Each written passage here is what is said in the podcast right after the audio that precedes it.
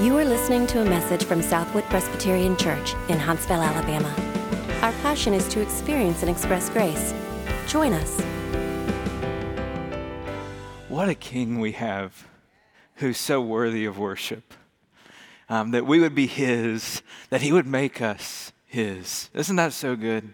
I hope it rejoices your heart. I hope as we open His Word, we see the wonderful things that He has um, in His law for us. We've been looking this summer at different kinds of Psalms. Uh, different songs that God gives us, as she just sang. Uh, they're, they're given to us from God to His people to shape our hearts toward wisdom, uh, in worship, what should we what should we sing to Him? How should we talk to Him? Uh, even in sorrow, as we saw last week with a psalm of lament. Uh, psalm 77 showed us how vital lament is for God's people to, to cry out to Him, not for a, a quick fix solution to all their problems but to bring our griefs before Him since He is a God who delivers through darkness. God wants our relationship with Him to flourish, not, not only when we're happy, but also when we're sad. He wants to hear from you. This morning in Psalm 69, we encounter another lament. Not surprising, I told you last week they're the most common type in the whole psalm. But we're looking at it primarily to talk about one section of it referred to as imprecatory. That means, in case you haven't talked about it a lot this week, imprecatory means a cry to God to punish or curse his enemies. So called imprecatory sections account for part or all of over a dozen Psalms. They've inspired many different reactions, including Christians who say we should not ever pray them, or even that the psalmist himself never should have written them. I want us to look at an example of imprecation because you come across a lot of prayers like this in Scripture. And I think we should pray them uh, once we rightly understand what they mean and what they don't direct us toward. Let's ask God to direct our minds and hearts as we look at His Word, and then I'd like to talk us through Psalm 69 as we read it. So, first, will you pray with me? God, your heart, as we have seen it already this morning, is glorious the holiness of God, the, the overflowing mercy, the, the kindness to lead us to repentance. Father, we, we want our hearts to be more like yours, to be shaped the way yours is. And so that's why we're going to open your word together and, and ask your spirit to help us. Would you do that work in us? We need you. We thank you that you love us. In Jesus' name, amen. Many of you told me this past week how helpful laments are to put words to your difficult emotions so that you can speak them to God. I felt it would be good for us to look at another example as we read through Psalm 69. I'll comment as we go, a little bit different from usual. But then we're going to slow down at the imprecatory section around verse 22. Uh, remember, these are the words of King David for God's people to sing or pray to him. Psalm 69 at verse 1.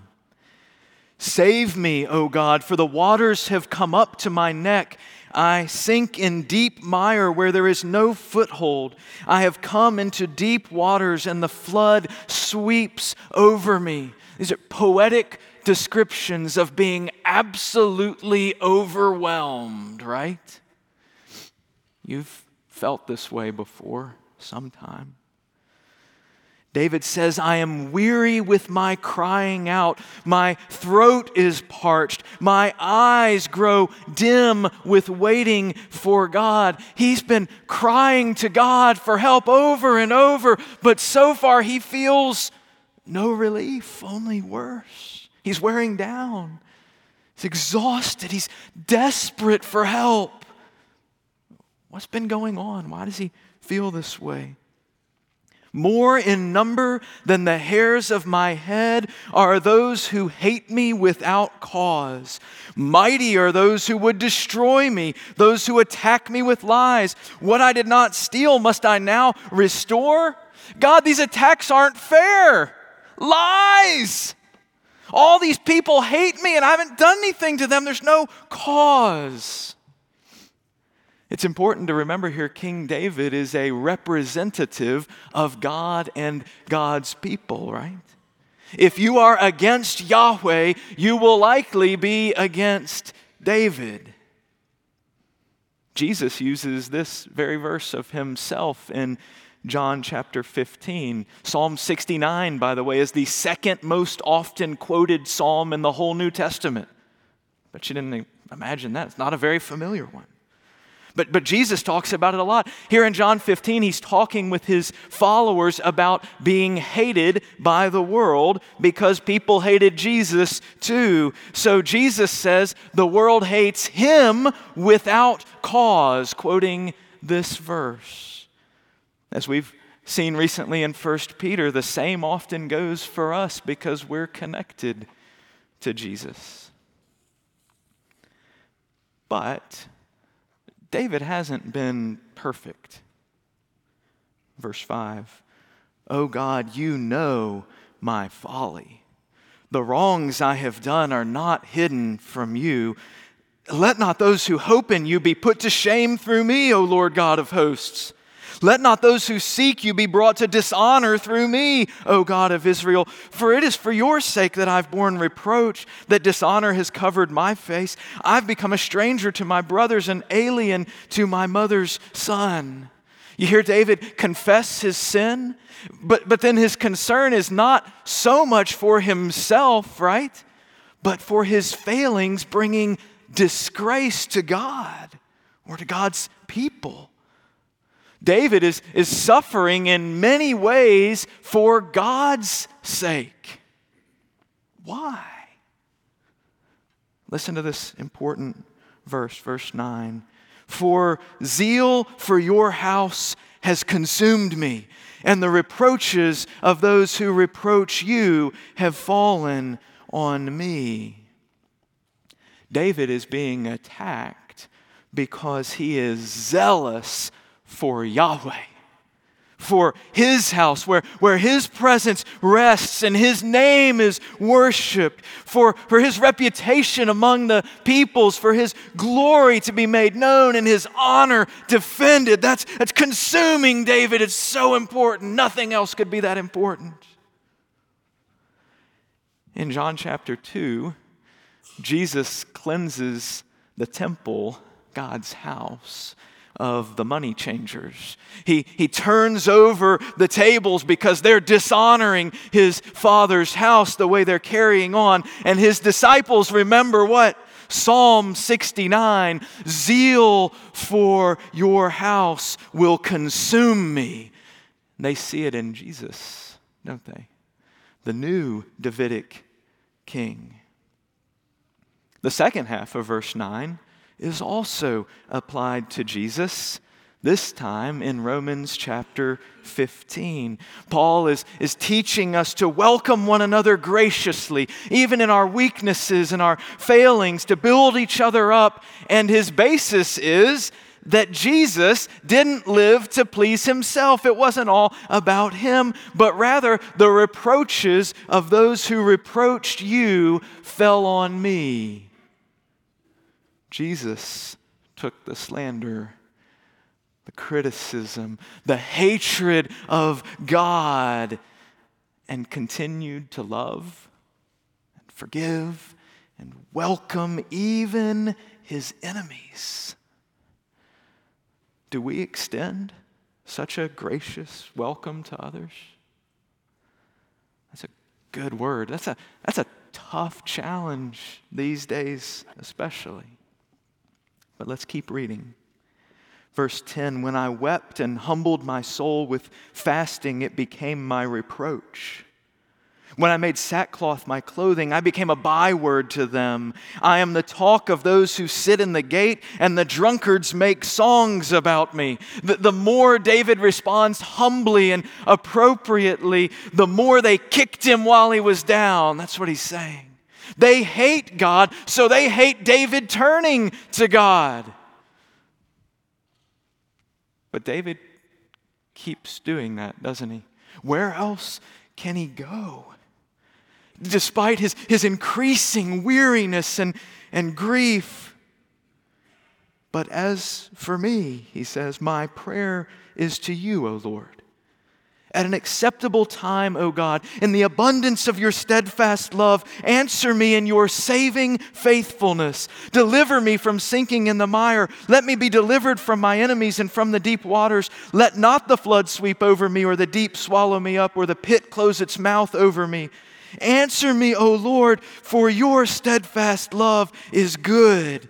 According to your abundant mercy, turn to me. That is so beautiful, isn't it? There's some words you can pray today, wherever you are. David's heart laments to God. He's desperate and he pleads that, that steadfast covenant love that he knows won't let him go, that abundant mercy that he knows is never going to run out even though he's not feeling it at the moment.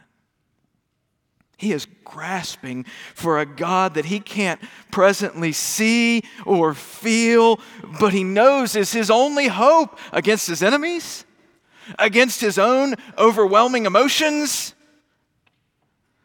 man, we need to we need to be reading and praying the Psalms, right? If you're not almost finished with them in the two-year Bible reading plan, just, just start at the beginning. We need to be reading these Psalms, praying them to God. Verse 17, hide not your face from your servant. For I am in distress. Make haste to answer me. Draw near to my soul, redeem me, ransom me because of my enemies. You know my reproach and my shame and my dishonor. My foes are all known to you. Reproaches have broken my heart so that I am in despair. I looked for pity, but there was none, and for comforters, but I found none. They gave me poison for food, and for my thirst, they gave me sour wine to drink no pity from his enemies. It seems no pity from God who sees his pain, but he just gets poison for food. Sour wine to drink, getting him nowhere with his thirst. Jesus experiences this verse on the cross, doesn't he? John 19, I thirst an understatement. To fulfill Scripture, though, sour wine, mentioned three times here as Jesus is on the cross. Sour wine, and then it is finished.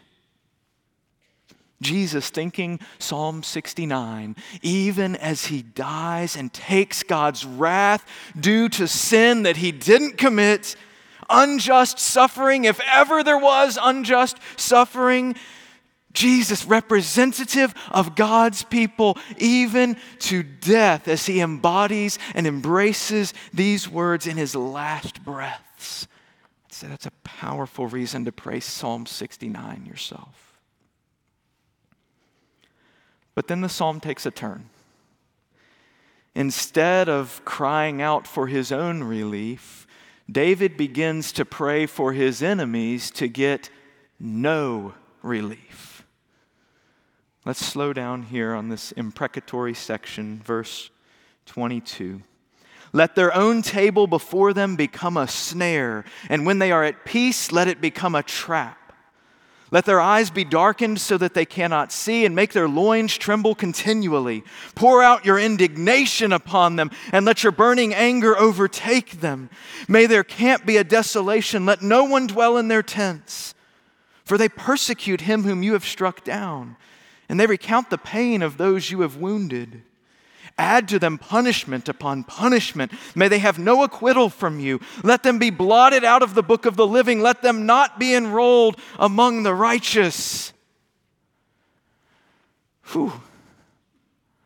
That's tough stuff. I hope you're paying attention. You do not want to be chased by God's burning anger. Amen?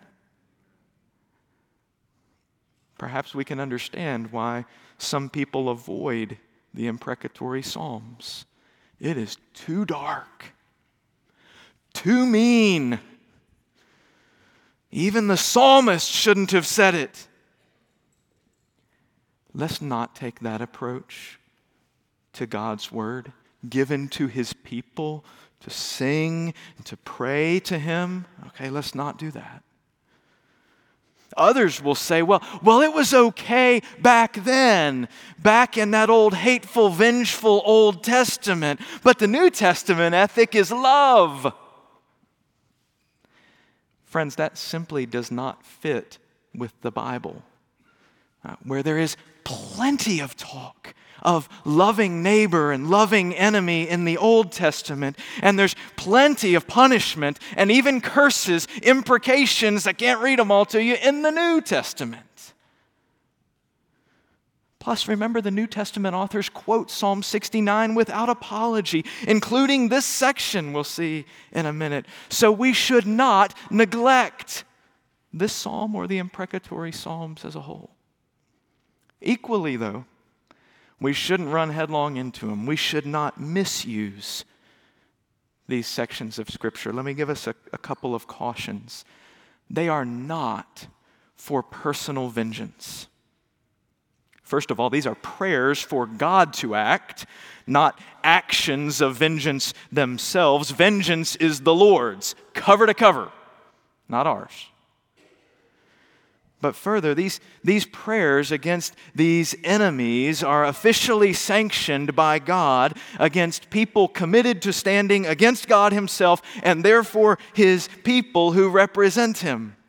You may not pray these against your rival football team this fall or this morning your rival swim club. You may not use them that way.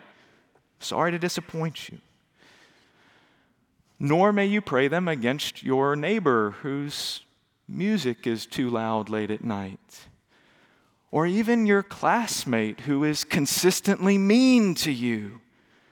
As hard as that might be, that's not what these are for. You may lament any of those situations and many others and cry out to God, but these imprecations are not for your personal wishes of ill will you should indeed, as you thought was the case when you came in here, love your enemies and pray for those who persecute you. Jesus and David would tell you that.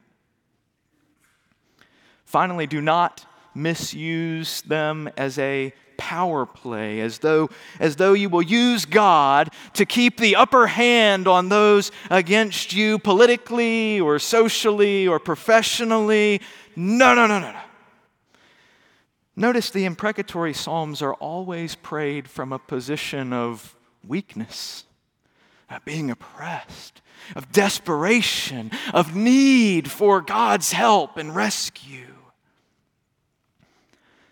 So, why not just skip over them? If there are all these things we shouldn't do, why not just skip Psalm 5 and 10 and all the other Psalms like this?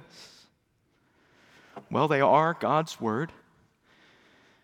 And we always do best to submit to be shaped by it in God's image rather than seeking to shape God's word in our image. So there's one place to start, but specifically three ways that these verses shape our hearts that we need.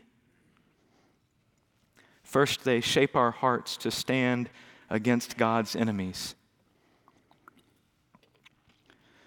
The more our hearts are, are passionate about God's glory, consumed with, with zeal for His house, the more we will not stomach His glory being maligned. We pray, don't we, for, for God's kingdom to come. That's the, the positive way to frame it. But if God's kingdom comes here on earth, that means that all other kingdoms bow or fade, right? We're called to stand firm in the spiritual warfare in which we are engaged. So, so Will, if, it, if it's not our personal enemies, who can we pray these about? I, I, need, I need someone to have in mind. That's an important question. Y'all, it always fits with Satan and his minions, right? As our struggle is not against flesh and blood, so we can always pray, God, for the work of Satan in, in my life, in my family, in my church, in this world. I pray for that destruction of that work. But there are human enemies of God and his people too. Acts 120 cites Psalm 69:25 to refer to Judas. May his camp be desolate and no one dwell in it. No more like him, God, who would oppose the Lord's anointed. May there not be any more like that. Jesus uses the same verse in Matthew 23 38 of Jews who reject him, God's people who, who turn from Jesus and, and reject God's other representatives that he sent to them. They, they stand against God and everyone whom he would send to them. Think of groups like ISIS, who, who set themselves against the God of the Bible and against his people violently and committedly. You probably, in many cases, can include evil like human trafficking where, where people have decided to build their livelihood around harming and abusing the image of God and other people, thereby uh, willfully attacking not just you or someone you love, but the people God loves, right? You can pray them about God's enemies even when you don't know exactly who they are. There's plenty such evil, right? I, am just getting your wheels turning. There's, there's plenty such evil, physical and spiritual, in this world that God calls us to stand against for the sake of His glory, His kingdom, and His people. We need to pray these and have our hearts shaped for His glory against His enemies. Secondly, these verses shape our hearts to hope in God's justice. Listen, when we pray these words, we don't get to call all the shots as to how the justice is meted out. Even when there's poetic imagery or poetic justice implied to do to them what they did to us, we see from a very limited perspective. Our hope is not in our justice but we hate sin so much. We embrace the seriousness of our rebellion against God's design, and we are glad that God will punish sin and vindicate the victims of it. In a world that, that often these days trends so soft on sin, so values individual choice that almost no choice we make can be critiqued anymore we firmly, on the authority of God's word, remember that He establishes truth and we bow to it. Wrong must be made right. Verse 24 pour out your, your wrath, your indignation. That happens in Revelation 16 as, as God brings eternal justice and sets all things right in His new creation. It will happen. If you've ever been abused, unjustly accused, ruthlessly attacked, you long for justice, don't you? These words are calling you to hope ultimately in God's justice rather than your own or other justice you can get here. There's a more certain hope than that. Don't give me this theoretical God who's soft on sin. Give me a God who's a biblical God, big on grace, because he's tough on sin, so he's overflowing with mercy. God is holy, holy, holy perfectly just, altogether righteous. So seeing sin called sin, wrong, wrong, right, right, brings him glory and us hope. Finally, these verses shape our hearts to treasure repentance in ourselves and others. We indeed are sinners who face God's judgment, his just curse upon us, unless we repent and turn to the one who took our curse on the cross. These verses should make us hate our sin and love our Savior. Amen? But then, y'all, this is so important. Please listen. It doesn't always sound like this. If you take a single verse or poetic line, you may not hear it in every line. As we read sobering lines like this, we treasure the repentance of all others. In the context of the Psalms and the Bible as a whole, repentance and forgiveness are always preferable, always to be desired first. Not just in the New Testament, David too. In this very psalm, it's, it's calling for, for everything that, that moves to praise Yahweh, like other psalms that want God's glory proclaimed to the nations. Even the enemy, Gentiles, should know Yahweh and, and praise Him. That's the heart when we sing. Other Psalms even speak in their imprecations of the punishment leading God's enemies to turn to him. Psalm 83 16, for example, fill their faces with shame. There's the imprecation that they may seek your name, O Lord. That's my, my heart for them ultimately. Psalm 69 is used the same way in Romans 11, where Paul pronounces a partial hardening on the Jews in order that they might repent and receive mercy. It's understood, y'all, that we share God's heart and call for all men everywhere to repent and be saved, even ISIS, even human traffickers. Oh, Jesus is big enough for them. His salvation can cover them too. But if not, that's the way to read these words. But if not, let them be blotted out with no acquittal. If they won't repent, God, this is what is just. I was talking about these Psalms this week with a wiser pastor here in our church family, Jim Simoneau. I love the way he summed up these prayers God, change them or remove their influence from the earth. God, would you change them or remove their influence from the earth? Never pray any of these words without that heart. Focusing on God's enemies, hoping in God's justice, looking for repentance before judgment. I'm not suggesting imprecatory prayers should give you a warm, fuzzy feeling, but I am suggesting that you not skip over them because they honor God and they're used by His Spirit to draw your hearts closer to His heart. If I've confused or troubled you in talking about them this morning, please come talk with me further. I would love to talk with you. God is not a God of confusion. Sometimes his under shepherds are. And I'd love a chance to talk with you about that.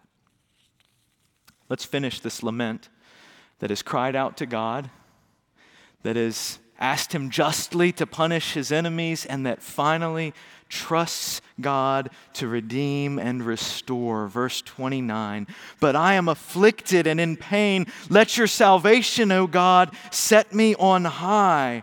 I will praise the name of God with a song. I will magnify him with thanksgiving. This will please the Lord more than an ox or a bull with horns and hoofs, a sacrifice of praise, thanksgiving, right? When the humble see it, they will be glad.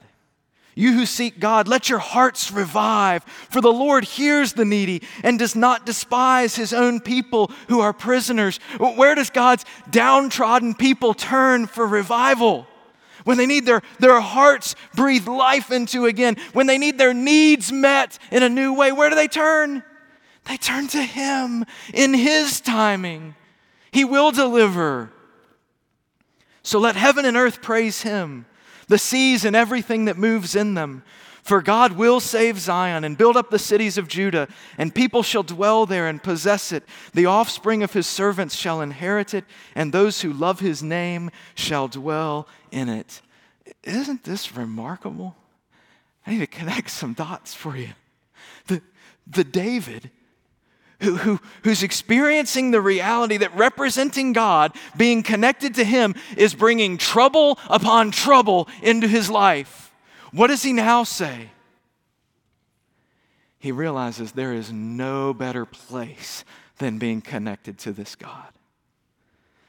God can be trusted, after all, to bring his promises to fruition, to make things right in the place where he promised his people would flourish, and he will not leave a single downtrodden child behind. So, especially when you're low, when you're at the end of your rope, when you're overwhelmed, Cling to Him. Cry to Him. Trust Him to rescue, restore, and make things right forever. He will do it. Okay, that covered a lot of ground. Many things, I hope, for us to take away to shape our hearts. But three questions for our hearts to consider as we prepare to come to this table. First, how's your zeal for God's glory? doing? Are, are you so drawn in daily to, to worshiping Him, to marveling at His greatness, that you would say, Zeal for God's house consumes me? Are you willing to suffer, even unjustly, for the sake of His name? Or would you compromise for the sake of your own comfort? Are you more concerned about your own reputation or God's reputation? Singing this psalm, meditating on this psalm, draws us into a renewed zeal for God's glory. Secondly, how's your grasp of God's justice? Do you increasingly long for Him to make all things right? Probably you do. Uh, the more we hurt, the more we long for that. But are you increasingly believing and trusting His promises that He will, so that you don't need to take things into your own hand to defend yourself? Has your appreciation for God's justice so sobered you into passionately seeking others that they might repent, that they might find refuge in Jesus. Y'all, if we read and pray this psalm rightly, our love for God's justice will drive us to love for neighbor, lest anyone should face the burning anger of God's wrath described here without the covering of the blood of Jesus. You don't want anyone to face that. Finally, how's your hope in God's Messiah? As you reflect on Psalm 69, even, even now, it, does Jesus become more needful and, and therefore more beautiful to you? Are you so grateful that He is your representative before God? He is the one who suffered the reproaches of men and even more the wrath of God poured out on Him in your place so that you and other enemies of God could be forgiven as he prayed from the cross. Enemies, think about this enemies of the holy God could not be destroyed. Even more, could be friends of God. No, it's even, it's even better than that. Could be welcomed into the family as God's very own beloved children. The one true Son is treated as God's enemy, that the enemies of God would be welcomed in and treated as sons. Brought, can you believe this? Brought all the way in to this table so that you will never, ever again be far from God. You're always near to him because of Jesus. What a great and gracious Savior he is. Amen. The night he was betrayed, Jesus took bread and he broke it And he gave it to his disciples as I'm ministering in his name. Give this bread to you. And he said, Take and eat. This is my body given for you. Do this in remembrance of me. And then after supper, in the same way, he took the cup and said, This cup is the new covenant in my blood, which has been shed for many for the forgiveness of sins. Drink from it, all of you, because as often as you eat this bread and drink this cup, you proclaim the Lord's death until he comes. You say, That's my only hope, that Jesus stood in and took God's wrath in my place. Friends, if that is your only hope, if that's what you cling to before God, if you know that He's welcomed you into His family because of Jesus, then come. Come and eat. Christians, by all rights, Jesus, consumed with zeal for God's house, should have seen your sin and driven you out of it, turning over the tables behind you. It's not what he did, is it? Instead, instead, he was driven out, paying the penalty that your sin deserved so that you could be brought in because part of his zeal for God's house that so consumed him was that you would be in it with him forever. And so he went to the cross for you. Come and eat humbly, gratefully for such a Savior.